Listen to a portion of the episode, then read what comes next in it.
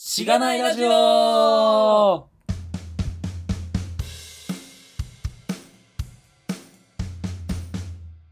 おはようございます。おはようございますはい。お久しぶりです。そうですかそうじゃないですね。日曜日はお疲れ様でした。お疲れ様でしたははい、現在木曜日。い7月20日うん。まあちょっとね、えー、その、スペシャル回の、ゲスト回のね、リリース遅れちゃってて、申し訳ないですけど、はいまあこれが出る頃にはリリースされているうん。その予定です。はいそうですね弊社オフィスでタミさんとのあータミさんというのは、えーっと We are JavaScripters という勉強会を主催されている方ですが、そうですね。 はい、これから聞き始めた人がいるかもしれないからね。なるほど。確かはに。い。えー、そうですね。前は回、前々回のね、ゲストで出ていただいててね。うん。はい。まあ、初女性ゲスト、うん。どうでしたかそうですね。まあ別になんか女性だからどうとかはないんですけど、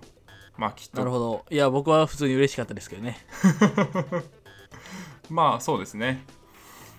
きっと聞いてらっしゃる方々の何か反応的なのは変わってくるのかもしれないとは思いましたけど、こう、野郎2人の声を聞き続けてくださった方々に、こう、一滴の癒しをみたい な。そうですね。いや、そうなんですよね。あの、普段言ってるニャニャニャラジオもね、あの最近更新されてまた、いや、そうなんですよ。復活しましたね。月曜日に復活しましたね。うん。まあ、はい。まあ、女性の声のラジオっていうのはね、いいもんですよ。そういう意味では。そう、そうですね。だいぶなんか、大丈夫ですかこれ。フェミニストに怒られたりしないですかね。あ、こういうのもあかんかな。いやー、どうですかね。ちょっとポリコレに気を使っていかないと。はい。気をつけます。はい。ままだゲスト会をリリースしてないので、今の時点では反応がわかんないんですが、まあ、その辺の声は次回とか拾っていきたいと思いますかね。はい。はい。というところで、紹介しますそうかっ。すね。はーい。はい。このポッドキャストは SIR の SE から Web 系エンジニアに転職したんだが楽しくて仕方がないラジオ、略してしがないラジオです。題名の通り、SIR から Web 系に転職したパーソナリティのズッキーと、ガミが近況を話したり毎回さまざまなテーマで議論したりする番組ですしがないラジオではフィードバックをツイッターで募集していますハッシュタグシャープしがないラジオひらがなでしがないカタカナでラジオでツイートしてくださいまたしがないラジオウェブページができました https コロンスラッシュスラッシュしがない .org shiganai.org にアクセスしてみてくださいページ内のフォームからもフィードバックをすることができます感想を話してほしい話題改善してほしいことなどつぶやいてもらえると今後のポッドキャストをより良いものにしていけるのでぜひたくさんのフィードバックをお待ちしていますはいお待ちしてますお待ちしてますえー、どうですかフィードバックなフィードバどックは前回ちょっと少なくてはいどうですかねああそうそうそう前回から始まりましたあのーえっ、と募集募集あ特定テーマ募集ね はいえっ、と何か無残無残な結果にい一人だけねおタクハチさんという方が、はいえっ、とさんシャープ散財でねつぶやいていただいてますけれどもすごいありがたい適当にあり言っがたたいありがとうございますありがとうございますえースイッチを買うかどうか迷ってたら売り切れましたファミコンミニは勢いで買いましたというとこですとおースイッチも出てたんすね知らなかったまあえどうなんですかね出るんじゃないのかなと思ったんですけどはい一瞬で売り切れるでしょうねなんかこの前も、えこの前の土日かななんかすごい行列ができてたみたいなのをツイッターで見ましたけど、すごいあのいまだに梅田梅田と秋葉原でみたいもうなスプラトゥーン2の発売がいつでしたっけそうっすね明日とかでしたっけあそうなんですかもっと前やと思ってましたけどあそれは予約開始なんかなちょっとわからん多分へー発売は7月21日金曜日、うん明日です明ね日なるほどうんいや皆さんやるんでしょうねいや僕やったことないんでねスプラトゥーンまあそうですね僕もないんですがやりたいなとプレイ動画を見たこともないおおプレイ動画見てるだけでも結構面白いっすよえー、どこで見れんの、なんですかね ?YouTube で見れる ブンブンハロー YouTube じゃないですかねおーあーそうっすかはいまあ、うんちょっと探そうか別なにニコニコでもあると思いますがなるほど割と面白いいろんなキャラがキャラというかいろんな武器があって武器ごとに戦略が全然違う感じがするので面白そうな予感です、なるほど。いや、なんか、僕が見てる YouTuber の、まあ、い何回も出てますけど、つあの、おアニジャ・オトジャさんは、あの、任天堂のゲームあんまりしないんで、任天堂っていうか、にうん。なんかその辺ってなんか、はいいや、YouTube に上がってるのもあんま見たことなくて、その、そういうゲームが、スプラトゥーンとか、なるほどなんかそういう規制あったりするのかなと思ったりしたんですけど、そんなことないんですかね。どうなんですかねスプラトゥーンなんか前に任天堂が実況を推奨するような動きを見せてニュースになってたりはしましたがあー、ならそうなのかもっていう。うん、はいいはいやそうですねいっぱいありますねヒカキンとかも上げてますねあー、マジか。はいまあヒカキンはあそっかゲーマーなのかあの、何かマリオの画面、マリオの面作るやつ。あそうそマうリオそうメーそカうマリオそメれーとかカーとか YouTuber は結構上がってましたね。あ、ほんまやな。確かに。そう普通にある気がしますまあ自分でやりたいけど僕結構、まあ、前も、前から話してる通り、あの、ゲームしてるのを見るの好きなんでね。うん自分多分下手くそやから、そうなんであすの、ね わわかわからへんけど、なんかそんなに上手くないし、おううん、イライラするから、多分見てる方が楽しいかなと思って。なるほどね、まあ、見てるとやっぱ上手い人がやってるのを見る方がこうなんか爽快感あるしサクサク進むしなんかいいっすよね小気味というか、えーそんな今まであれなんですかゲームめっちゃやり込んで強いとかないんですかスマブラとかあー、あんまないかな。なるほどじゃあぜひ今ど度っちかというと、スまマあ、ポケモンとかはやり込みましたけど、ポケモンってゲームのあの難しさとか関係ないじゃないですか。うんなるほどね RPG っぽい方がなんかそうっすね。多いってことですかねうん。なるほどアクション系はそんなに。はい、ぜひじゃあ今度、まあはい、ややったら面白いんでしょうけど。 スマブラとかで対戦しましょうか。何ボコされんの俺。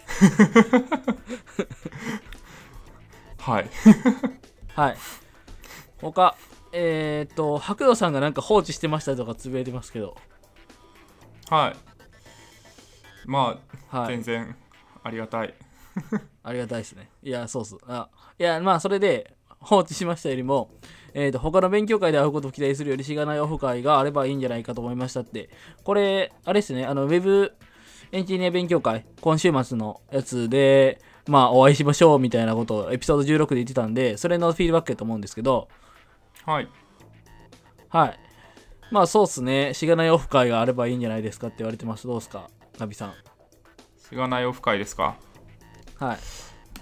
そうっすね。なんか、それをやって今どのぐらい人が集まるぐらいのコミュニティなのか気になる感じはありますそうなんよね。ね。そう、あのーいや集まる見込みがあればなんぼでもやりたいっていううん。と確こかろにでねはありますよね。はい。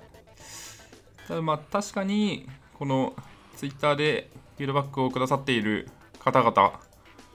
はい。をリアルで見たいというのはある。お会いしたいというのははい。ある。会いたい。確かに。うん。そうですね。なんか、あれですかね。こう、何かにかこつけてやりますなんか、忘年会とか。遠いななんでもいいですけど、なんですかね。こあのう、夏っぽいイベントとか、秋っぽいイベントとか、冬っぽいイベントにかこつけてやります。納涼納涼納涼納涼オフ会。納涼深い納涼できるのかわかんないですけど、まあまあ、そんな感じ。 なるほどちょっとはい考えましょうかね、考えましょあのぜひあの全然やりたくないわけじゃなくて全然やりぜひやりたいですとう。はい。いうとこですとはいそうですね。その他特にフィードバックはなんか大きいのないですねうん。特に、まあ、きっと、タミさんの回を出すと、BJS 界隈の人がつぶやいてくれると、期待。そう今日の夜ね BJS あるんではい。まあそこで告知あるかなわかんないうん、告知。まあ、我々が強引に告知していく。いやーそれうんそうですね。2人とも発表はしないっすもんね。そうそうそうまあ発表はしないってうん発表しないっていうのもあるしねうん。確かに。まあまあまあそこは。はいこういい感じにうん。ですね、ですね。はいはいはい。その他、えーフィードバックは特にないですけどはい。 3連休どうでしたかまああの中盤に収録がありましたけどなんかされてましたそうですね、うーんいやなんかなんだかんだ予定が入っててこうサークルの時の友人の結婚パーティーとかうんあとはえっと引っ越しをしようと思って内見の予約を入れてたんですけれどもはいはいえっとなんか内見のあーノマドというサービスを使って、まあ、内見家探しをしてるんですが、まあなんか、えこう事前にこれを見たいみたいな物件を登録できるんですけどー、うんうんこう5個、まあ、3個と予備で2個登録できてそれでワクワクと思ってたら前日に電話かかってきて「すいません全部埋まりました」みたい なことを言われて内見が前日でキャンセルになりましたなるほど。なんか、その、内見とか、ま家探しで、スーモとかで家探しするやんはい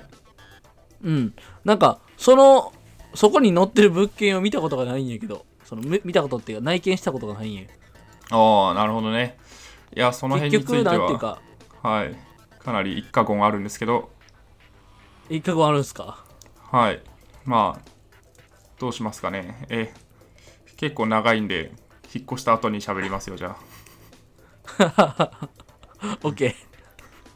あ。はい。うん。まあ、僕もね、実そあの、各言う僕もですね、あのー土曜日に、引っ越し先を決めてきまして、おあの、まあ、あのこの前言ってきたっけ、えー弟がね、上京するんですよ。えーうん専門学校に入るためにね。まあ、ちょっとはいいろいろありまして遅れてるんですけど、まあ、遅れてるってその、弟のね、その入学がね、遅れてるんですけど、上京して僕と2人暮らしするんですよね。うーん。なるほどね。そのための家をはい探されてたと。そうなんですよ。なんか、住みたい街なのか知らないけど、なんか結構人気どころの世田谷区というところに、世田谷区民になるわけですね。はい、大田区民から世田谷区民になりましたもう全く東から西に大アップというかそうですね。なんですかね、この、こう、上がっ た感。こう、上位互換感。ああそうなんですかそういう感じへえいや関東の人のその、あの感じ方はいわかんないんでね、そのあー土地についてのうん、イメージ、やっぱ世田谷区とかは、高級住宅街とかもあるイメージで、世田谷杉並とかはそんな感じなんですかうーん、そうなんじゃないですかね。まあ世田谷区とか文京区とかは割とハイソサイエティな感じが、ハイソサイエティなのか、まあなんか落ち着いてある程度お金を持った人が住んでるイメージなるほど。うん。いや、あんまそういうのを意識せずに、ただ単に、あの、うちの弟がね、新宿のとこなんで、あ、そうそう、なんか、まあ、僕が、えーっと、そのまあ、ウェブエンジニア的なところに転職したのをきっかけなのかどうかわかんないけど、まあちょっとそういうところに俺も進むっていう感じで思ってくれたみたいで、おうでまああのそういうところのあの専門学校にね入学する感じなんでまあ新宿なんですよで新宿とまあ今赤坂に住んあの働いてるんでまあそこに行きやすいところって言ったらまあ代々木上原とかまあなんかその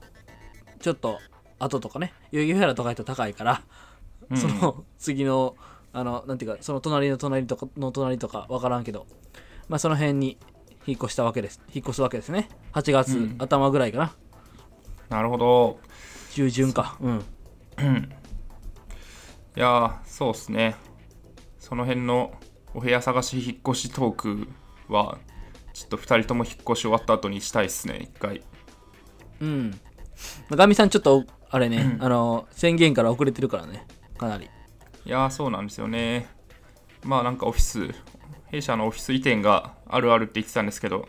結局なんかしばらくなさそうな予感がするので近くに引っ越すかという感じですはーい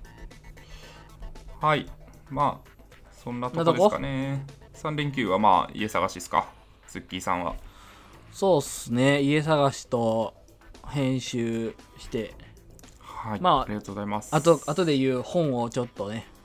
お読み直すというかなるほどことをしておりましたよ、おまあじゃあ今回のその本題ですけどはい本題に続きますかこのままはいいいっすねはいえー、っと今回はもう僕の持ち込みですとまあ前から、えーっと告知してましたがサーバーレスシングルアプリケーションという本を読みましたというところでシングルページアプリケーションサーバーレスシングルページアプリケーションという本を読みましたはいはいまあ前からね告知してましたねあのーコンパスの、えーイベント形式のなんていうかこうあの抽選会で当たったやつですねうんで、えっ、と、今週末のウェブエンジニア勉強会、22日にやるやつで、まあちょっとしゃ、まあその辺についても喋ろうかなって思ってたんですけど、まあ、具体的にね、ちょっとこ今日喋っといて、まあそれのリハーサルじゃないですけど、そんな感じでやっていこうかなと思ってますと。OK ですかはいまあこれ、えっとね、あの、ハテナブログで、カカカ、え、カカカカックなんか、K が多くてちょっと読みにくいんですけど、カカカカックさんっていう方が、まあ、AWS をフル活用してサーバーレスな SPA を実装できるサーバーレスシングルページアプリケーションを読んだっていう記事があって、はいまあ、これガミさんに事前に共有しておきましたけど、まあ、これがいい感じにまとめてくださってるんですよね。まあ、ちょっとだけ、えーちょっとっていうか、あのーあこれ読む読む人とか、もう読んだ人とかには分かるっていう表現が結構多い多かったりするんですけど、まあ、まとめ的には結構いい感じでまとまってると思うんで、もしよかったら参考にしてくださいって感じなんですけど、うんふんふんふん。まあ、例えばね、あの、写経、結構、この本が、えー一つのこう JavaScript で一つのサービスを作り、作り、書きながらね、写経しながら、こう学んでいくっていうタイプの本、チュートリアル的な感じで進んでいく本なんですよ。はいはい。で、まあ、そのブログは、その、まあ、写経の時の微妙なズレとかも、まあ、結構補ってくれてたりするんで、まあ、その、もし読むってなった時とかには、もう参考になるかなっていうふうに思うんですけど、うんで、JavaScript、まあ、どういうサービス作るかっていうと、JavaScript の、まあ、こう、虫食いクイズが出てきて、まあ、それに、まあ、ユーザーが入力さす、入力させますと。で、OK であれば、まあ、正解か失敗か判断させて、まあ、コレクトとか引用コレクトとかいう、まあ、イインタラクションを出すみたいな、まあ、そういう簡単な、えー、とサービスを作りますと JavaScript クイズアプリみたいなっほうほていう、まあ、感じで進んでいって、まあ、そのチュートリアル的なものを進めていくにつれて、まあ、SPA であったり、まあ、サーバーレス、まあ、この本の題名ですね SPA とサーバーレスについていろいろ説明していきますみたいな本ですまあチュートリアル的なんでこう一歩一歩進んでいく感じが結構面白くてそのインクリメンタルに開発していくのをえー、と実践で実践の中でできるみたいなのが結構経験としては面白かったですとはい。はい。まあ、具体的に内容を言うと、まあ、1から3章で SPA の実装の話をして、まあ、全部で8章なんですけど、あとの4から8章でサーバーレスについて解説していきますと、言ってますと。うん。うん。で、えっ、と、S- SPA の初めの前半については、まあ、JavaScript の、まあ、フレームワークうーん、まあ、そういう、えー、ビューの、まあ、フレームワークとかライブラリ、まあ、リアクト、アンギュラー、ビューとかいろいろありますけど、まあ、それにこう、よらずに、まあ、それに頼らずに SPA を構築するっていう体験ができるんですよ。うんまあそれは実際いいっす JQuery よに書くねう。うんうんんうん。実際 JQuery に書くんですけど、はい。まあ僕 J クエリもそこまでこうじじざじっくり書いたことなかったんで、まあそれも面白かったんですけど、まあそういうフレームワークとかに頼らずに書くっていう体験、例えば、えーっと、まあテンプレートを書いて、ビュー関数を作って、まあコントローラーの関数を作ってみたいなのは、まあ自分で一回実装しておいて、まあ良かったなっていう。うん。まあそういうな、なんか、あ、こういうことをこのフレームワークは後ろでやってくれてるんやみたいな。なるほどね。その部分も若干こう手を入れて書いていくようなそうそうそう。イメージ。うん。あ、これが関数ね。こういう関数作ったら、まあこういう風に振る舞うよねっていうのを一回一回確認しながら書けたので、よかっうた。ん。まあ他、さっき紹介した記事にも書いてあったんですけど、まあルーティングとかね、あとはまあデータバインディングとかを、まあ、自分で実装できたっていうのもよく面白くて、うん。うん。まあ、ルーティングとかやったら例えばハッシュチェンジイベントを、まあ、オンハッシュチェンジイベントあオシュハオンハッシュチェンジみたいなので、まあえーそのイベントリスンしたり、うん。まあ、あとはデータバインディングであれば、まあ、簡単な単方向のデータバインディングやったんやけども、まあ普段リアクトとかやったら結構、まあ、書いてるんですけど、まあ、結構あんまり意識せずにできてる部分があって、まあ、そこをこう自分で書いてみたいなはいはい。そうですね。まあ、その自分で書いて分かったっていうところで言うと、まあ逆に、これ多分、もっと大きい案件とかを、この JQuery の自分で実装する SPA で、えっ、と、フレームワークなしで作ってたら、まあ大変やし、大変やなっていうふうにも思いましたと。まあ、リアクトとかの他のフレームワークとかで、まあ、どういう実装でこうデータバインディングとかをこう実現してるのかなっていうのを逆に見てみたいなっていうその気持ちが生まれたみたいな感じはありましたねうん、なるほど。そのやってみてうん JQuery で書いたら大変になりそうな部分っていうのは、どのあたりなんですかコード量が増えそうみたいなとこなのか。ああそうそうコード量が増えそううん、なるほど。その辺のえー、と汎用的なそのデータバインディングの仕組みみたいなのをこう結構いい感じに抽象化してくれてるんだと思うんですよねフレームワークとかライブラリとかは、うん。うん、で結局そのロジックであったりとか意識しするべきところだけをこう実装すればいいようにしてくれてると思うんで、はい。うん、多分それを今まだここのこの本に書いてあるその JQuery の実装でやると、まあ、結構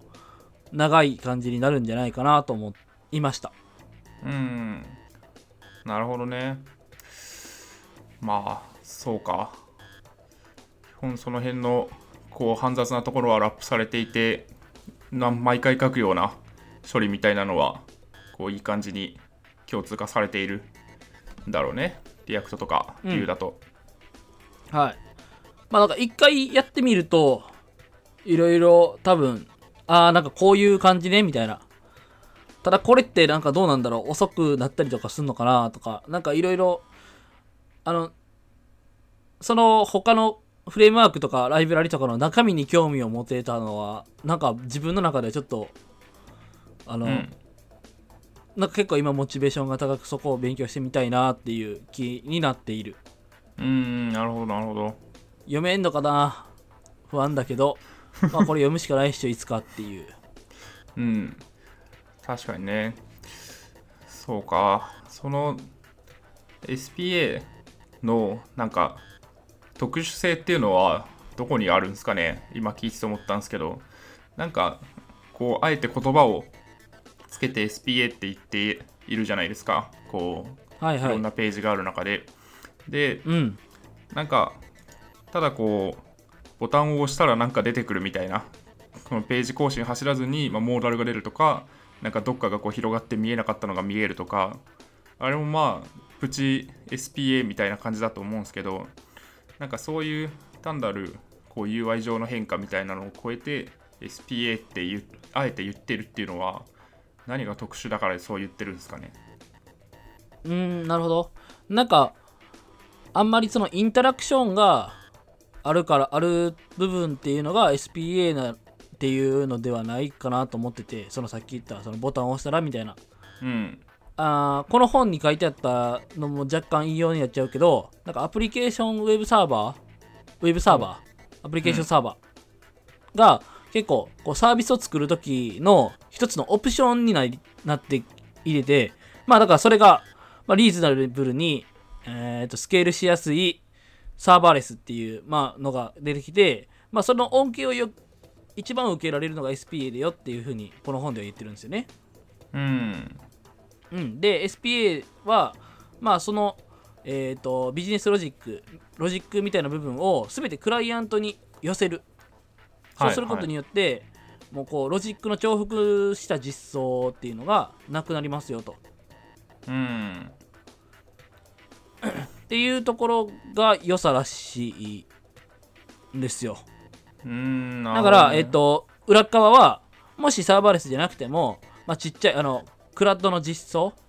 うんもう簡単なクラッドだけの API を用意すれば、まあ、あとは、ロジックは、えっ、と、クライアントが持つから、はいはいはい。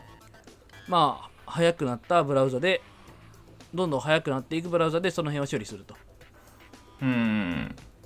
なるほどね。それができるようになりましサーバーたっていう。うん側を。はいはい。サーバーが薄く実装しても全部クライアント側に寄ってるから特に問題がなくなるっていうことですかね。うん。うん。まあ確かにね。結構そのルーティングとかは基本的なサーバーの機能としてすごい実装されていたと思うけれどもその辺もクライアント側でやっちゃうっていうのは結構 SPA の特徴なのかもしれないですね。うん。っ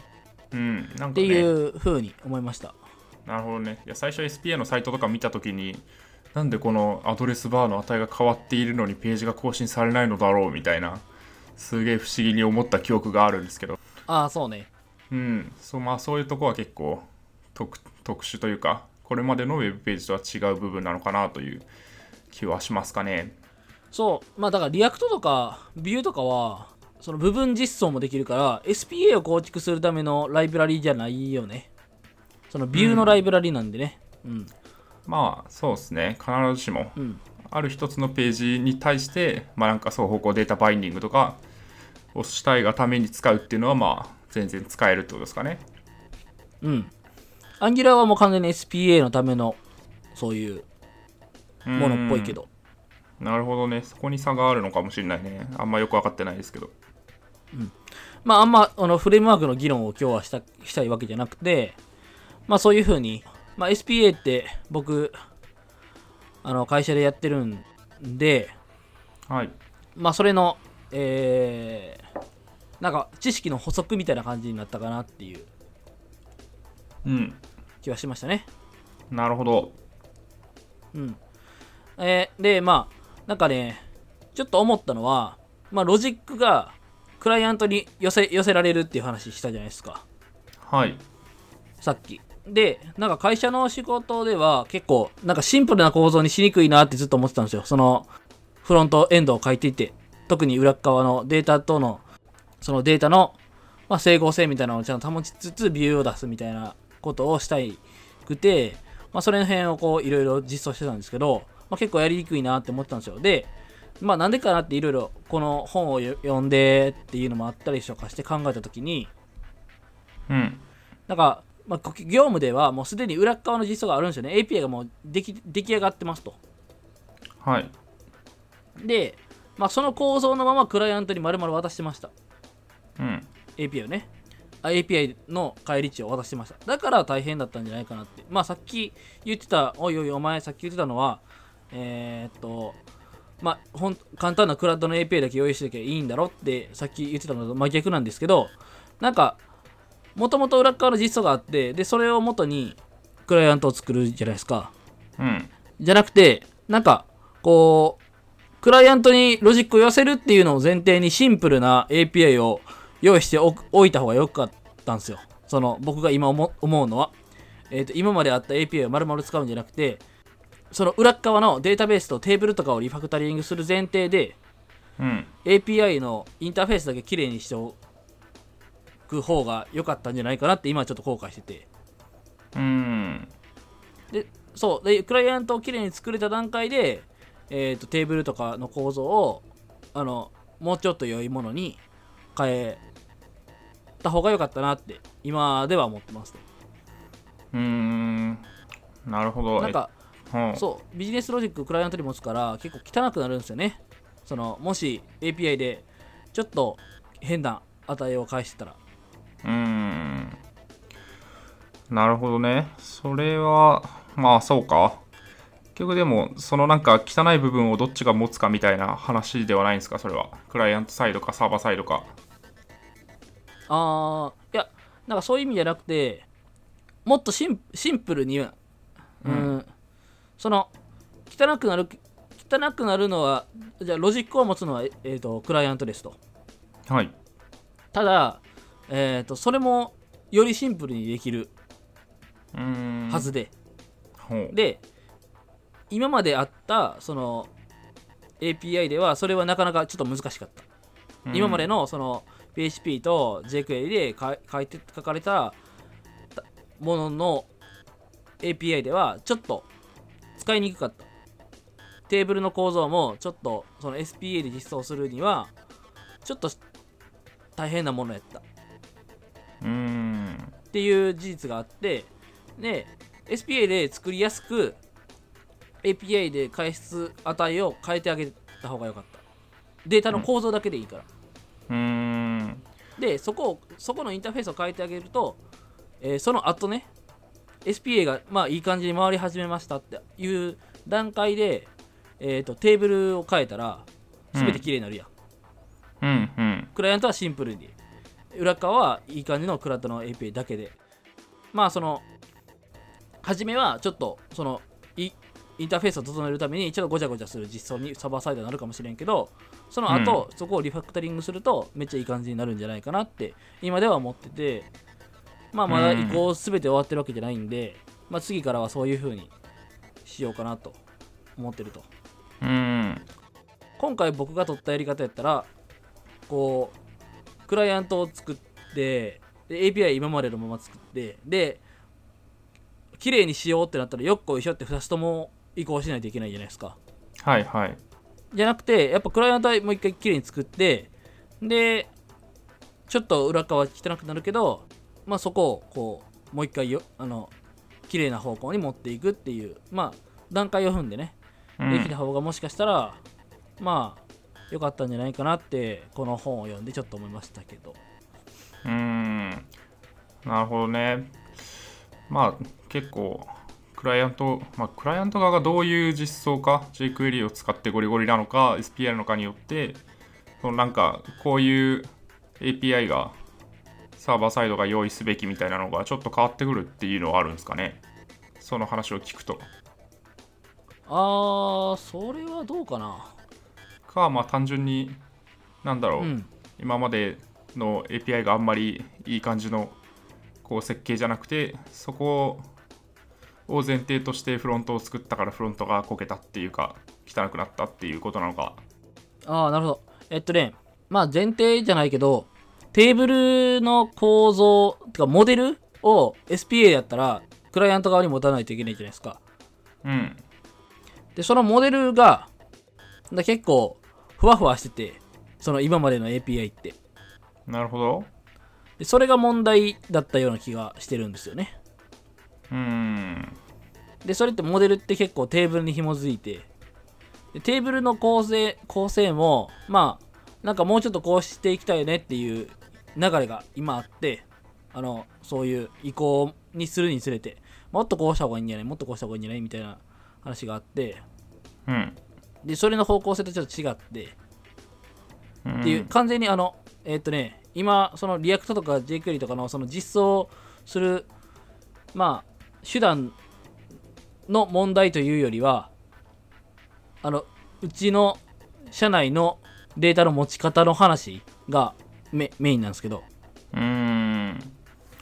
まあなるほどねだきっとなんかそれそこに何か問題がもともとあってでとはいえその問題を抱えたまあテーブルコートなり API を使ってフロントにすごいたくさんのロジックを持つようにしたらその問題が結構顕在化したみたいなああそうそうそうそんなイメージですねうーんなるほど、やっぱりでも、そう、SPA 作るで、SPA で、そのクライアントでいっぱいロジック持つってなっても、あある程度シンプルにする方法はいろいろあると思ってて、うんうん、なんか、そう、その、この本でも書いてるんですよ。シンプルに、まあ、どんどん変更に強く、えっ、と、くあのロジックを書いていきましょうみたいなクライアントでもね、まあ、どこでも言われることなんですけど、うんまあそういう風に書いてあるのでもっともっと意識できるなっていう風には思いましたうん、うんちょっなとるほねどその SPA の実装の話とは離れてきちゃうんですけどうん、まあ単純にクライアントサイドのロジックがすごい重くなるというかそっちに比重が大きくなる分こうシンプルじゃない実装になりがちなのでそこは意識をした方がいいよねっていうことはあるんですかね。そうですねまあうんこれまでのクライアントよりはうっていん、う話ですね、なるほど。はい。はいどうですかねこの辺 SPA はナミさんは SPA はっていうかそのクライアントサイドは最近はあんまり触ってないんですか、そのこの前からのいろいろ話を聞いてる限りではうーん、どうですかね、まあなんか、立場的には、そんな裏側ゴリゴリっていうよりも、こう、ビューをいじったりとか、簡単な、なんか、どっか、画面のどっか直したりとかっていうのは、まあ、やる立場ではあるかなという、お客さん寄りのエンジニアっていうのが、今の立場なんで。ですが、うんまあ、そうですね、単純になんか、最近ちょっと新しい機能を作ろうとしてて設計的なところをやったりしてるので最近触ってないなっていうのはありますなるほどうんそのビューのところっていうのは言葉文言であったりとかうんあとはここをちょっと大きく見せてみたりとかそういう話をやってるってことですかそうですねそういう話もありますしまあなんかうん簡単なこう既存の、まあ、API とかそれこそ使ったりあるいはまあフロント側ですでに持ってる値を使ってもうちょっとなんかこういう感じに見せたらいいよねっていうのでまあなんか1個既存の画面にタブを追加してそれを見えるビューを作ったりとかですかねだからなんかあんま裏側をすごいゴリゴリ変えて何か大きめの機能を作るみたいなのは、まあ、今までそんなやってなくてただなんかこう今までこう、まあ、結構フロント側ですいろんな値持ってるので、まあ、それをこうもうちょっとここでこれ見えた方がいいんじゃないみたいなのでちょこちょこっと作って見せていくみたいなのは多いですけどねあんま SPA の話に限らずですけどそれはうんなるほどそうですねまあそれも結構フロント側でたくさんなんかデータ持ってロジック持ってやってるからこそフロントだけで完結することが多いっていう話なのかもしれないですけどねそうっすねそう確かにそうだねそのそっちにロジックとかを持ってるからうんまあいろいろ出したいもんがあればパッと出せるとかいうのはいいとこかもしれないですねうん、そうですね。いちいちなわんざかわざ一個そそううそうそうテーブルまでアクセスしに行ってみたいなうん、しなくても、あこれ意外とこれ持ってんな、フロントでみたいな感じで、あこれ出たわみたいな、簡単に出せたわみたいな、これ API とか作んなきゃいけないのかなみたいな思ってたら、あ意外と持ってんなみたいなのは結構あるかもしれないです。ありますね。そうっすね。で、どうかな次行こうかな。はい。サーバーレスですかそうそう SPA の話をしましたと、はい。前前編ので4から8章、まあ、後編でサーバーレスについて話してますとで456章であそうそうそうでこの本では AWS 基本的に AWS の、えーサービスを使ってあのも裏側を作ってるんですよね裏側っていうかサーバーレスの部分をはい。はい。で、まあ、どういうサービス使ってるかというと、まあ、コグニトっていうサービス。これ認証系のサービスですね。うん。あと、ダイナモ DB。で、ラムダ。まあ、この3つについて、4、5、6章で、それぞれ。えー4章はコグニト、えー5章はダイナモ DB、6章はラムダで、かたあの説サーそれぞれのサービスの説明して、まあ、あとは簡単な実装と、まあ、その利用の流れみたいなのをざっくり紹介してると。で、7章、うん8章で、えーっと、セキュリティについてちょっと詳しい、えーっとサーバーレスのセキュリティについて詳しく書いてて、8章で、スケールさせ方、スケールした時にどういう対応をすればいいかみたいな話を書いてて、それで終わりって感じなんですよ。うん。うん、あそのセキュリティとスケールについてはそのサーバーレスでの場合こういうふうになことを意識すべきだよみたいな話ですねはい。で、まあ、4章コグニトはこれコグニトって読むのかなコグニトでいいんよなうん。多分。まああのコグニトでは Google プラス認証って、まあ、Google の提供するそういう認証さ認証の、まあ、API があって Google プラス API っていうのがあって、まあ、それを使って認証した情報をコグニトで保存して保存だからあのなんかよくあるえっ、とサービスのなんか、ね、認証プロバイダーを使ってログインするみたいな機能を実装するやつあの Facebook ログインみたいなやつはいはい。をコグニトで実装しますっていうやつが4章うん。で5章はその、えー、と認証したユーザーが DynamoDB にさっきの JavaScript の穴埋め問題の正解した回答を DynamoDB に入れるっていううん。保存するっていうのが5章、えー6章はそうそのえっといろいろユーザーがたくさん、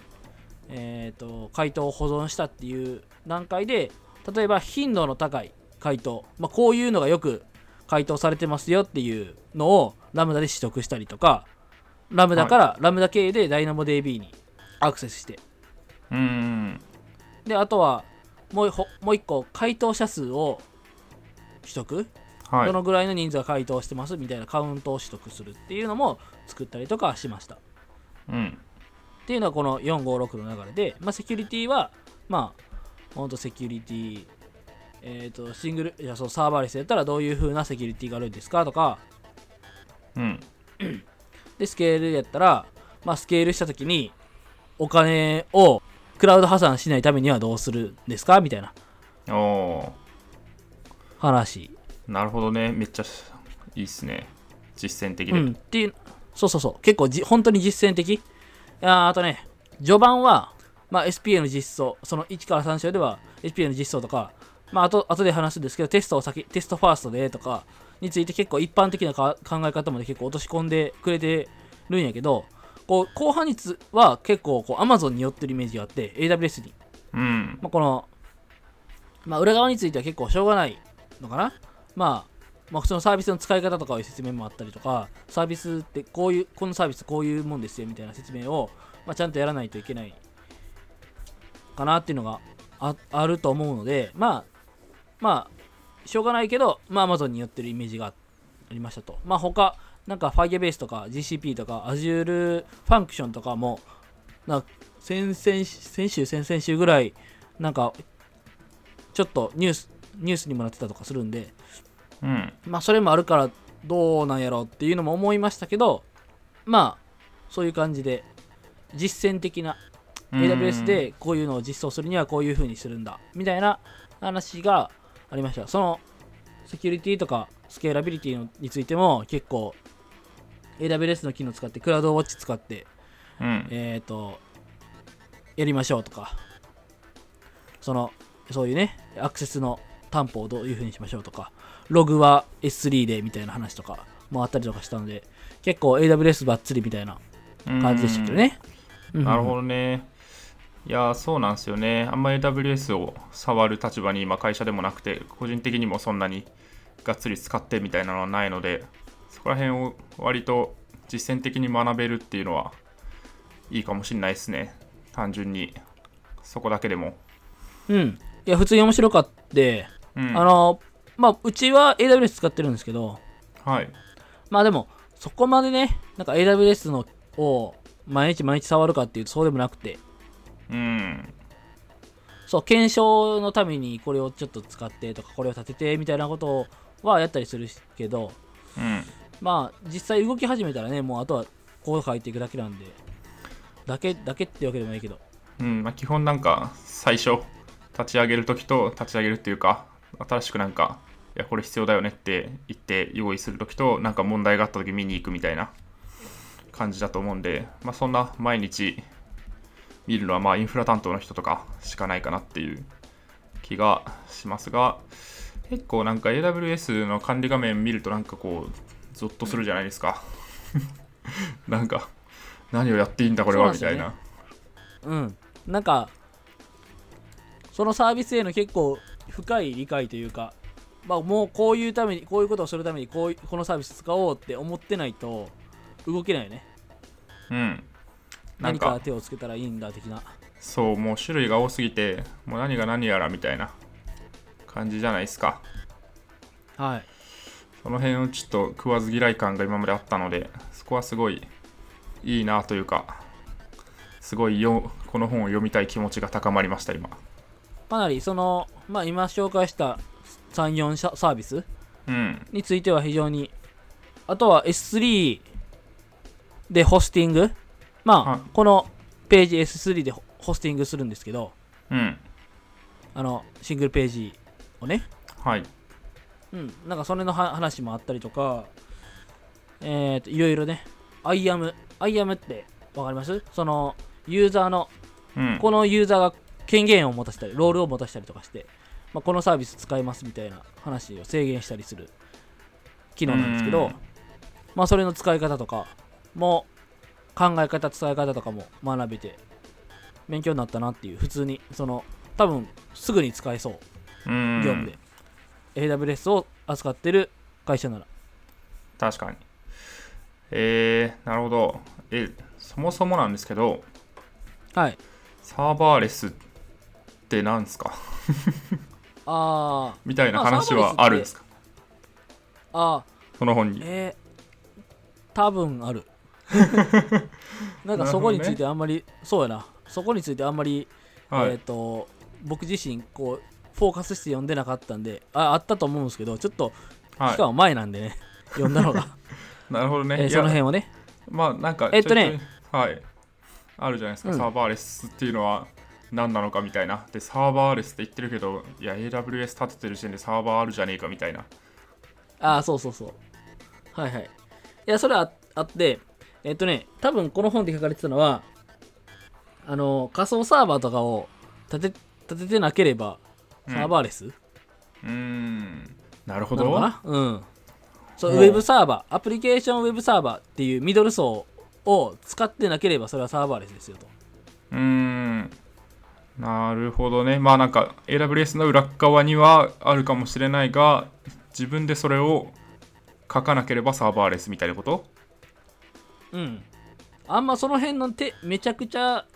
えーと厳重な定義はされてなかったんじゃないかな。あえっ、と、一応、ここに書かれてたのは、サーバーを抽象化すること、あれ違うな、これでも。なるほど。えっ、と、サーバーを抽象化することで、アプリをスケールしやすくし、また、実行した分だけ課金されることで、リーズナブルに運用できるサーバーレスアプリケーション。うん、よくわからん。うん、じゃあまあこれでサーバはー定義じゃないサーバーレスじゃなくてもそうだねススケールはできるんじゃないかっていう気がするよねいや、よりしやすいって話だね。これはなんか、サーバーレスのメリットみたいな感じなので、うんなんか思ってたのと違うな。そういう定義みたいなところはもしかしたらあんまなかったのかもしれない。うんなるほどまあなんかあれですかね読んでた中でズッキーがいやこれサーバーレスだって感じたところはどこなんですか、うん、アプリケーションウェブサーバーは立てなくて、例えば、えーっとね、DynamoDB にアクセスするのに、クライアントからもう直接アクセスするわけですよ。うん。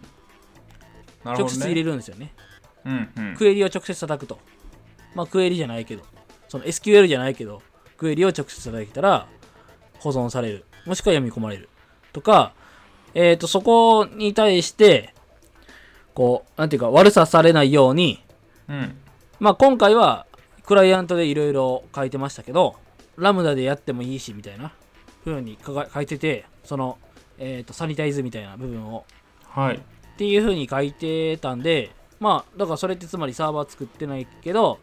ただサーバーでサーバーを作ってないけどそういうなんていうかそのまあインジェクションみたいなのをされないためにはまあこういう風にするんだよみたいなのをやってる時にああすなんかそれってまあさっきえっ、と7章とかでセキュリティの話やったと思うんですけどまあそれってこのウェブえっ、とサーバーレスだから出てくるそのセキュリティの守り方うん。だなっていう風に思いましたけどねそうの、ん。ちょっとガミさんの言ってることとはもしかしたら違うかもしれんけどまあでも、そうですね。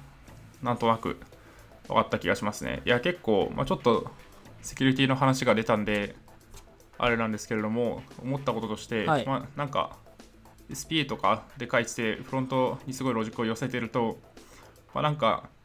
どっかの API を叩きますっていう時の、なんか API キーとか、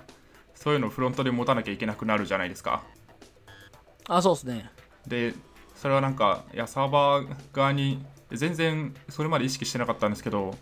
確かになんかこれサーバー側で叩くと他の人には見えないけどフロントでやったらフロント側だから全部見えちゃうなぁみたいな話が結構あってその辺をなんかこう隠蔽するものとしてのサーバーの役割みたいなのはすごいあってなんかいやもう全部フロントでできるならフロントでやればいいんじゃねみたいなのをすごい無邪気に思っていた時期が私にもあったんですけどそうですねなんかいやそれについてはうんか書いてあるまあなんかえっ、とねもうそれについてもうこれはこうしたらいいんだみたいなえっ、とすごい銀の弾丸的なものはなかったんですけど、うんセキュリティでどういうふうにでだって API をまあそのキーで叩かれたら見れるとはいまあ、簡単に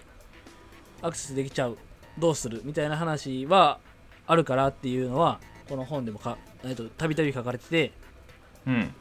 まあ、じゃあどうしますかっていう話はいろいろありましたねその、I まあ、さっき言った通り IAM で、えっとユーザーを絞ったりとか、まあ、あとは、まあ、認証の方法ロールを絞ってっていうのが結構大きかった大きかった僕のイメージとしては大きかったんですけど、まあそういうのでいろいろ、まあこういう時はこうしたらいいみたいなのが書かれてたので、まあそれちょっと、まあ、うんなんなら、 あの、お貸しするので読んでいただければいいかなっていうふうに思うんですけど、まあちょっと今これパッていろいろこう、まとまってね、は話すことが今ちょっとできないんで、いなるあほのどねまとめてこう、これはこう、ここはこうで、これはこうみたいなのはうん話せないんですけど、まあ結構それ書かれてたんで、まあそこは問題があるって、その、うん叩かれるから、そのクライアントで実装してるってことはつまり、えー、と検証そのユーザービリティを上げるための機能としてブラウザで提供されてるそのインスペクターを開くと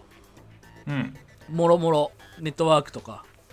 書かれてるコードとかも全てわかるからみたいな話はされてたんでうんでそういうのが前提としてセキュリティを考えないといけないっていう話はずっとされててうんまあそうですよねその辺はすごういんありますよね、普通に業務の中とかでもそうなんですよね、うんそうですねまあ、その辺どうするみたいなうんのがありますあると思いますうんうんなるほどあとちょっと疑問点としてはなんかこの、まあ、コグニトを使っててか MyS3 にアップしてコグニトで認証して DynamoDB にまあなんか情報を入れといてみたいなこう構成があったと思うんですけどはいその辺のなんか必然性というか、まあ、認証とかはまあいいかもしれないし、まあ、S3 は S3 なんですけど特になんか DynamoDB とかのチョイスはなんか理由があるんですかねこれ SPA だとそっちのがいいみたいな NoSQL サーバーのがいいみたいなあいやそういうのはないないというか、うんえー、と簡単のためって書いてましたねおーなるほどね別簡単に言うと何でもいいけど簡単に使えるし DynamoDB 使ってみますかみたいなそうね。えーっと、まあ、スケールしやすいみたいな話が、まあ、ありつつも、なんかリレーショナルデータベースもの良さもあると。その、うんそっちもいいと。ただ今回は、まあ、JavaScript とかで簡単に JSON を入れれたりとかするっていうメリットもある、まあ、そういう NoSQL の DynamoDB を使いますみたいなうん感じで書かれてたんで別にそれがリレーショナルデータベースが全然悪いとかいう話じゃなくて、まあ今回は簡単のためであったり JavaScript との、まあ、つなぎやすさであったり、まあ、今回の実装の方法と考えると、まあ、DynamoDB で十分対応ができるので使いましたっていうだけで、うんうん、なるほどね。いや、なんか、そう、うちも、モンゴ、モンゴ DB を使っていて、会社で。ああはいで言ってましたねはい。基本、まあ、まあ、うちはなんかサーバーサイドも Node.js なんで、なんか JS の、こう、世界観で全部できればいいよね、みたいな、JS と JSON 感じですごい親和性高いっていうのはあるんですけど、基本なんか、例えば、なんだろう、こう、サーバーサイドで JS 以外を使っていて、でそのサーバーサイドからこうデータベースにアクセスをするようなコードを書くってなった時は、まあ、そんなになんかいやすごい JSON だからいいよねみたいなのはなないと思っていてなのでなんか RDB と、まあ、NoSQL データベースの差っていうのは、まあ、そこまで顕著に出ないのかなとは思うんですけど普通になんかフロントから直で叩きに行くとかってなるとやっぱりなんか JS で扱いやすい方が割と親和性として高いのかなっていうのはちょっと思ったんですよね聞いててまあ簡単に扱えたっていうのも、まあ、まあ、あの AWS SD SDK で、あのダイナモのに簡単にアクセスするのが提供されているので、普通にめっちゃ簡単に JSON を保存できたなっていう気はしてるんですが、そのリレーショナルデータベースをその SPA から伝え使ったことがないので、うん、うんその辺のこう比較まあそうですとねいう意味ではできてない。ですとうんなるほどねうん、そこはちょっと、うん、そうだね。もしかしもなんかあった機会があったらやってみたい気がするけど。だからそういうのってどういう、何を使うのかなっていうのはよくわかんないな。僕的には今んとこ。うーんなんかあるんですかね具体的に。普通に使えるのかなそういうデータベース。あ、まあ使えなくはないと思うけど。まあ使えななんくはかサーバーーの、その DB サーバーのうんアクセス権とかどういう風にするんだろうんなるほどまあなんかわかんないですけどイメージで話すとイメージで話すか イメージで話すとまあ結局なんかそのどういう API を提供されててでそれをどう叩けばいいかっていう部分はまあそんなになんか RDB だからとかノイスケールデータベースだからとかってのはまあ関係ないかなっていう気がしてう。ああ、なるほどね。そうだね。で結局なんかそのクエリをどう書くのかっていうのとと戻ってきた値をがまあどういう構造でそれをまあどういうふうに使っていくのかっていう部分がまあ結構まあ違うというかこう違いが出る部分なのかなという気がしてでなんか普通にまあ RDB だったら戻ってくるのがこうすごいのっぺりとした配列で戻ってくるのかなみたいなのを思うとちょっとなんかめんどくさそうだなって思ったっていうまあそうっすよね。うんどうなんですかね、うんいやそれは、はい。まあうんわかります、まあ、ただなんていうかそのそういうリレーショナル感はうん良いのでねうん実装する側としては、うんやりやすいので、うん、どっちがいいのかっていうのは多分その大きさとかにもよるんでしょうけどなんかそのですねあそういう意味では SPA とかサーバーレスだからダイナモみたいな、うんそういう話ではないなるほどねんですよ、うん、うんまあどっちにもどっちのメリットがあるよねみたいなはいうんっていう感じでしたねうんはいはい。まあちょっとね、まあ AWS だけなんで、他のやつも触ってみたいなっていう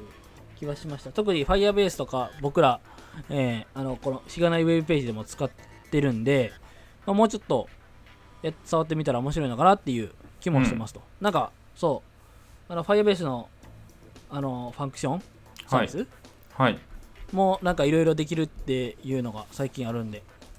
まあ面白いのかなとそうで思すねって、クラウドファンクションかな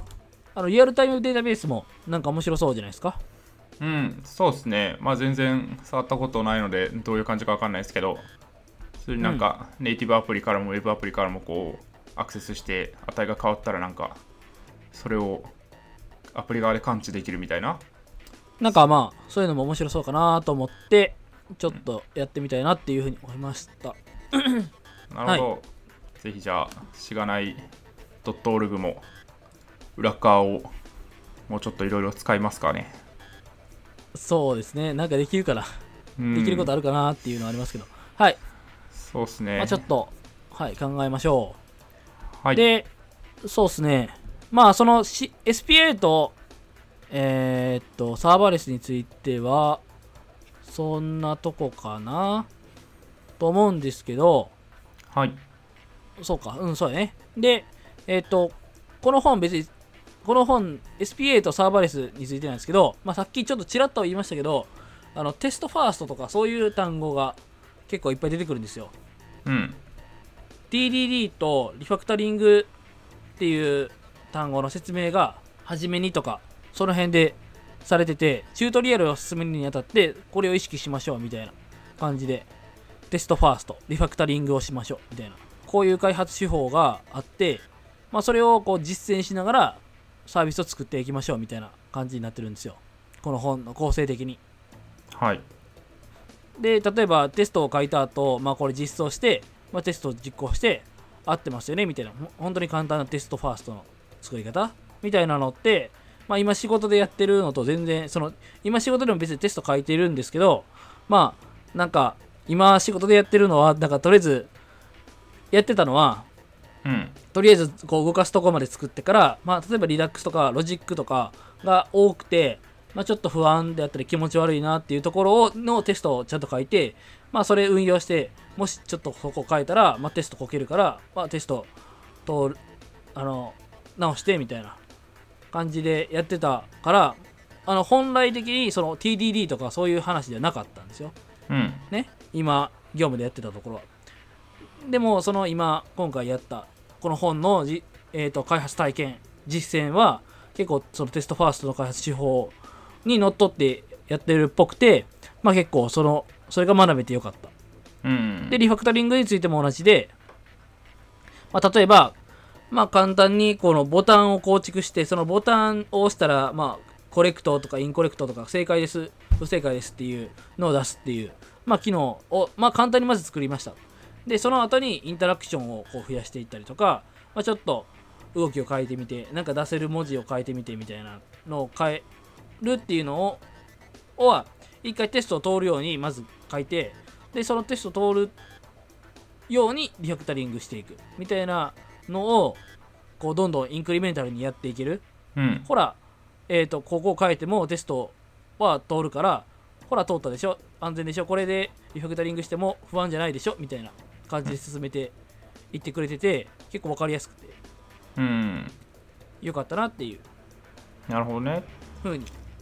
思いましたねうんいいですねなんか実践的な本だとこうその人のなんか開発の思想みたいなのが結構出やすい感じがするけれどもその辺のなんかちゃんといやかっちり TDD で作っていきましょうよみたいなテストを書いてその動きを担保した上でリファクタリングをしていった方がいいですよねみたいな思想がちゃんとそこに表現されてるっていうのはなかなかいいっすねいやそうなんですよなんか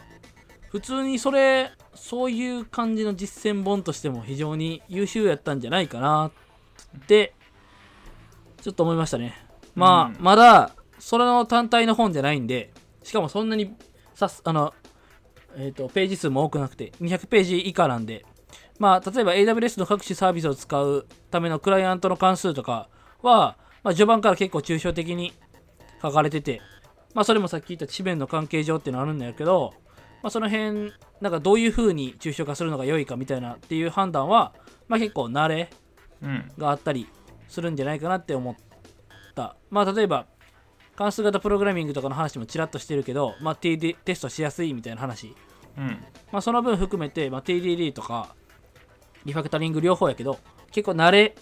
慣れ慣れっていうかこう経験則経験則に乗っとる部分があるかなと思ってて、まあ、今後まあ自分の普段の開発からちょっと意識してやっていきたいなっていうふうに思ったんやけどうんまあなんかリファクタリングとか本読んだりとか TD とか、うん、どうやろあんまいい参考書とかあんま知らんけどあんのかなとか、まあ、ちょっと勉強したいなっていううんのがあったりとか、まあ、こういうの会社の文化としてあったらいいのにな今まああんまないけどとか思ったりとかうんちょっとその辺の考え方についても興味が湧きましたね結構うんいろんな 興味をそそ刺激され る本やったなっていう感じはしますけどうんなるほどまあ実践的にやってる分こういろんなこう取っかかりがあってもっとここを深く知りたければ勉強してねみたいな感じのスタンスの本だからこそ、こうもっとやらねばみたいな 感じがするっていうのはあるんですかね、まあなんか TDD の話に関して言うときっといろいろ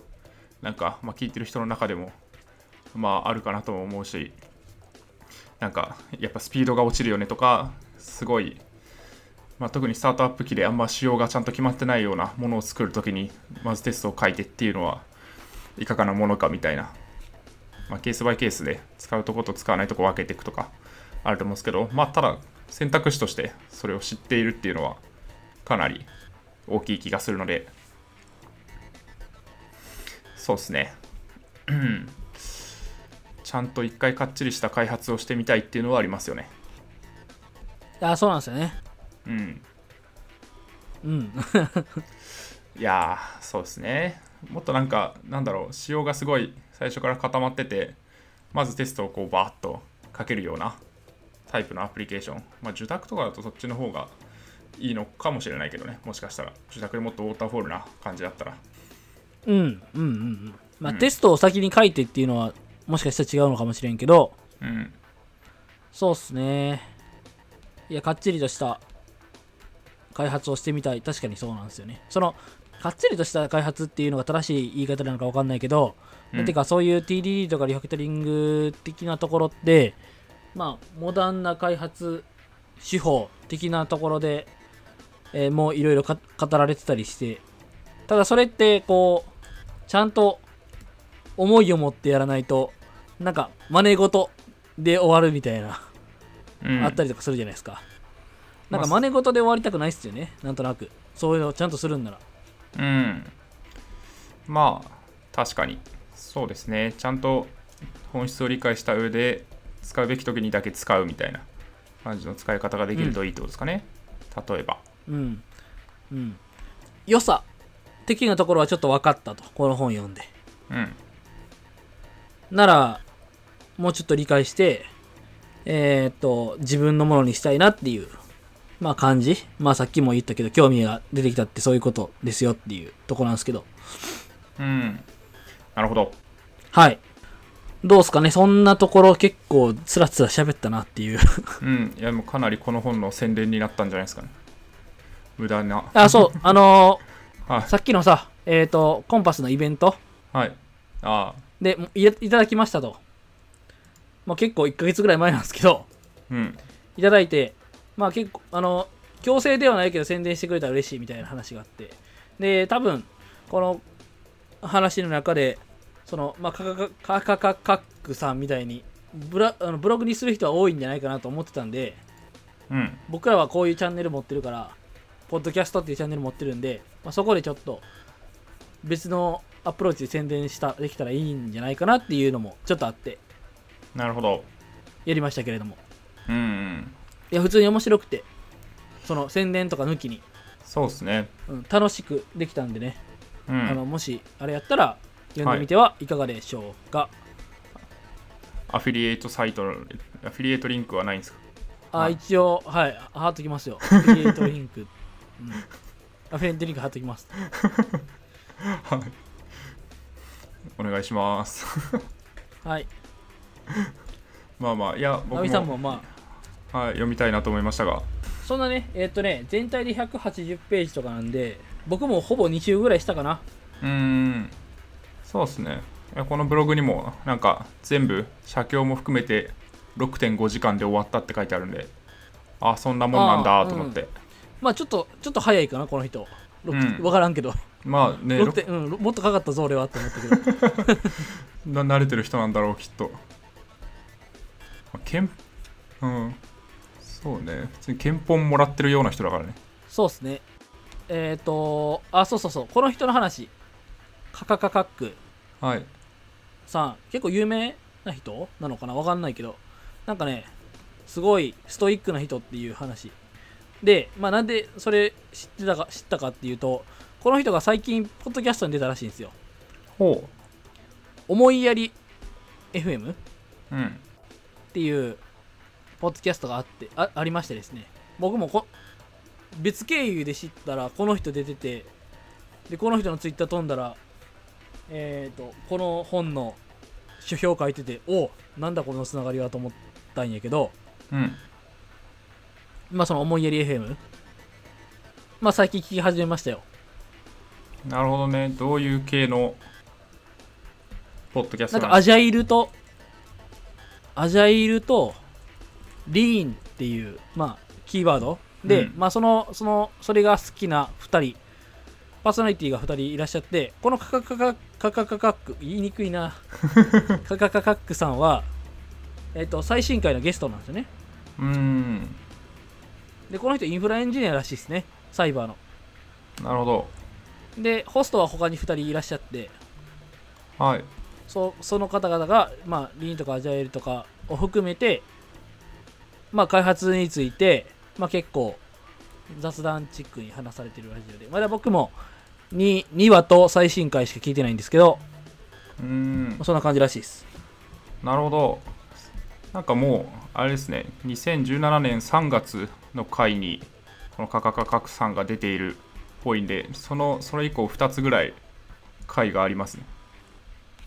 あそうっすかうんおそらくあほんまや公式ページを見る限りあ最新回じゃないんだごめんなさい間違えました 22 22かなシャープ22を聞いたんですよ僕ねうん、うほんんまやいやまあー結構ゆるーくやられてる方な方々ですね。あんまこのいつ更新されてるか見てなかった。うーんないるやほ普ど通に面白いっすよ。いやーいいっすねどんどん技術っぽいポッドキャストが出てくるないやなんかめっちゃ多くてなんはかい最近増えたんですよねまた。おーやばいレッドオーシャンレッドオーシャンいや競争が激しくなってきたなとああ。なんか味と FM。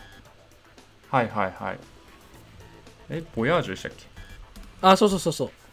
う。もうなんだ聞いてますし、うん思いやり FM も聞いてますし、結構、まあリビルドが最近更新度頻度低いんで、あだから22日に、えっと収録するらしいですけど、ほうリビルドはい。 詳しい えええっとまああんま頻度低いんでねいろいろ別のところに浮気しつつやっていっていますけどもうーんまあで何がいいやそうそうそうで戻るとまあそうそれでこのカカカカカカックさんが出てるっていうのでこれを聞き始めましたよっていうことですねうんうんなるほどいやーすごいなやっぱ界隈狭いというかこっちで知った人がなんかあこの人かみたいなのを後でなんか確認するみたいなの多いですよねはいはいはい、ありますすねそうっすねはいそんなそんなとこでしょうかほい僕の話ははいめっちゃ喋った今 日気がするそうですね、いや、なかなか面白かった。最近、あんまりこう、技術っぽい話をできなかったので、うんはい、ちょっと僕の僕たちの友人の非エンジニアの方々にはちょっとつはい辛かったりするかもしれないな、今回は。まあ、回を選んで聞いていただければと。そうですね、いつかアニメ回をやった時に聞いてもらえばいいんじゃないですかね。そうです ね。はい。他、その他ですか、うーん、これ、これは特に大丈夫ああまあなんか一瞬でいいですけどいや最近天元突破グレン・ラガン を全部見直していやーやっぱいいなーって思いましたね、はい僕実はこんなことすごい言うの恥ずかしいんですけど途中であの途中で一回終わってるんですよねうわー出たそそれはどうなんですかアニメ好きとしていやそうなんですよねいやーいやほはずお恥ずかしなが らちょっとねなはいなんかちょっと忙しくなっちゃってあのやめちゃったんですよなるほど。いやー、ちょっと強に強要、強要じゃないですかね。グレン・ラいガやンそうなんはです。よね結構いや、ま あわかん環ない境ですなんでけすけ、どどパンキョですね。いや、普通に、あれ、プライムにあるんで、Amazon プライムビデオにあるので。いやはい存じ上げておりますいやー、まあ、もう、あれなんですよね。今今やってます今やってますよね確かなんか違、うかな10周年でそうそうそう再放送決定というのが、今やって、7月、もうちょうど、なんか、先週か先々週ぐらいから東京 MX とかやってるらしいうんうんうんそうですなるねいいやまああ、はいそうそうそう見たいなと思いつつもキルラキルが好きなんでキルラキル好きっていうかまあ普通にほ好きなんでまあちょっとううんいやちゃんと見たら絶対面白いなと思いつつもそうですね見れ見れない日々がはいいやなん見かれない日々見れ ない日々が忙しい日々が続いていらっしゃるのでしょうかいやいや、うん、そんなことないんだけどななるほどねいやまあグレン YouTube 見んなよって感じですけどねマ ジでまあ確かにいやグレン・ラガンはすごい面白くてなんかまあロボット出てくる感じなんですごいなんかあはいはいちょっと少年マン少年系のアニメっぽい感じでみたいな思われがちなんですけれどもすごいなんかまあ半分ぐらいネタバレになるかもしれないですけど言うとこう結構ええまあ抽象的に言う と抽象的に言うと結構なんかいやちゃんと人が死ぬんですよこのアニメはなるほどで、まあ、ちゃんと人が死なない漫画とかアニメとかあるじゃないですかまあいい悪いはあると思うんですけど例えば、なんかいやまあディスるわけじゃないんですけどすごい「ワンピースとか全然人が死なないんですよなんそうかですねそう死んだと思ったらこう単行本のなんか各章の扉絵とかでなんかえ「お前生きてたの?」みたいな感じになるじゃないですかいやまあわかんないですけどどどれぐらい伝わるかわかんないですけどなんかこうそれははそれはそれでこうまあ温かい世界でいいなというのはあるかもしれないですけどそのなんかちゃんとこう誰かが死んだことによって何かが起こるみたいなその死を乗り越えるみたいな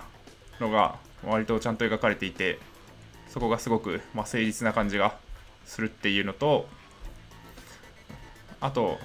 まあこれも見た人はすごいわかると思うんですけどなんかすごいこうだんだんスケールがでかくなっていくんですよ話のあーキルラキルと一緒ですねそれはねおおそうなんですねでなんかあキルラキルは見てないんですかキルラキル見てないですねいやーそれビュー JS 使ってる人間として大丈夫なんですかねそうなんですかあなんかえビュー JS の2.4バージョンかバージョン番号バージョン名がキルラキルじゃないですかなるほどね。いや、そう、アニメのなんかタイトルを Vue.js はバージョンに使ってるんですよね。コードネームというか。はいなるほど。そうそうそうパンキョですかね、これも。見た方がいいんじゃないですか いやー、すいません。ちょっと見ときますね。はいまあ、同じ感じで、そういうスケールがどんどん上がってって、最初なんか、はいこう地下の村というかでこう細々と暮らしていた主人公が最終的にはなんかもうこう宇宙を救うんやみたいな世界になっていくわけですようんいやそのなんかスケールがどんどんでかくなっていく、このなんかインフレ感みたいなのが結構見てて気持ちいい感じがして良いですうんまあいやーちょっとそうでねすねあのあのオープニングとかはねよくカラオケで歌ったりするんですけど全編見てないのにオープニングを歌う人ですねはいすいませ んあの見ます見ます、必ずしやみ必ず見ますはいいやまあいいですけどねオープニングショコタンのはいはい、まあ、ちょっと長いんですよね、フレンラガン自体が。ツ2クールツークールあって、ままあ2クールでしょあな25話とか、そんぐらいだっはいはたいと思います。コードギアスより短いですよまあそうですねコードギアスまあ1期2期合わせるとまあ大変なことになると思うんでコードギアスははいはいこれうん、何回見たかっていう感じなんでなるほどねそれに比べれば まあ確かにはいいやまあそんなそんなところですすごいなんか過 去のはいアニメをつらつらと最近 Amazon プライムビデオで見てますねいいですねうんなんかこう暇なんですよね家でこうご飯食べるかみたいな時になんか動画流したいけど何にしよっかなって言ってアニメをよく見ますねいいと思いますはいはい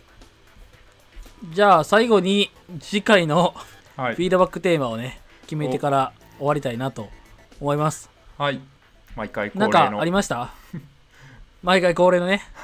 はいなんかありましたえー、なんですかねまあこれはなんか一般的な方がいいんですかねあんまテックテックしない方がいいんですかねまあこの前2つあったじゃないですかもう忘れましたけ ど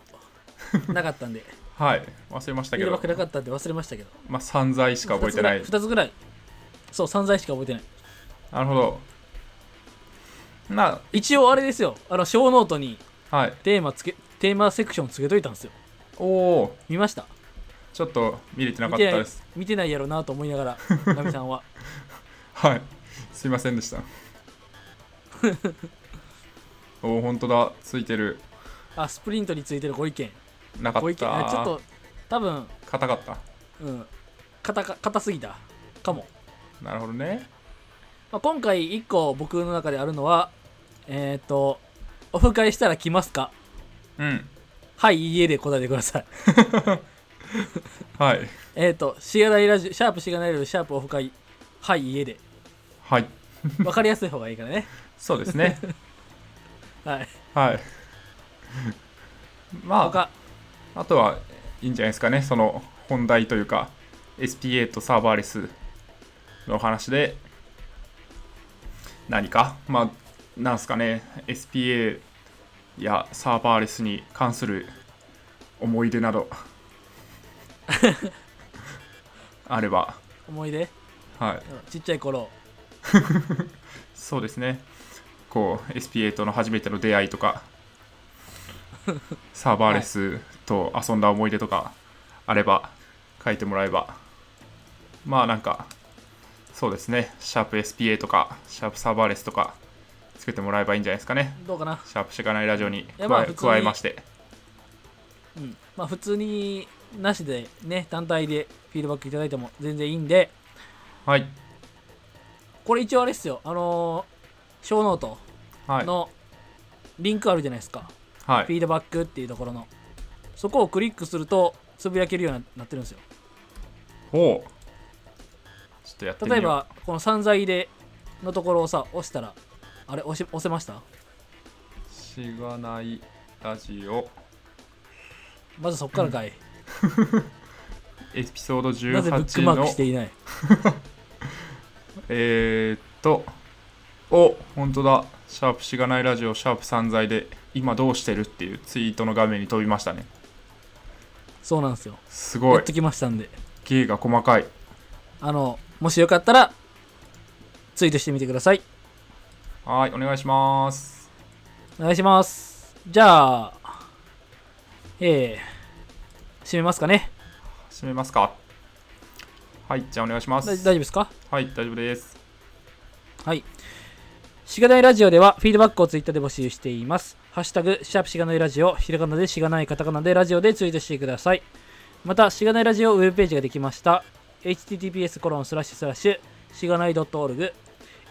shiganai.org にアクセスしてみてください。ページ内のフォームからもフィードバックをすることができます。ちょっと怪しかったんじゃないか なえー感想、話してほしい話題、改善してほしいことなどつぶやいてもらえると、今後のポッドキャストをより良いものにしていけるので、ぜひたくさんのフィードバックをお待ちしています。はい、お待ちしてまおす待。ちしてます。いや、怪しくても突き進むんですよ。なるほど、天元突破ですね。 はい、はい、 失 締笑。め方。では、はい、では、えっ、と、エピソード19ですね。はい、はい。ありがとうございました。ありがとうございました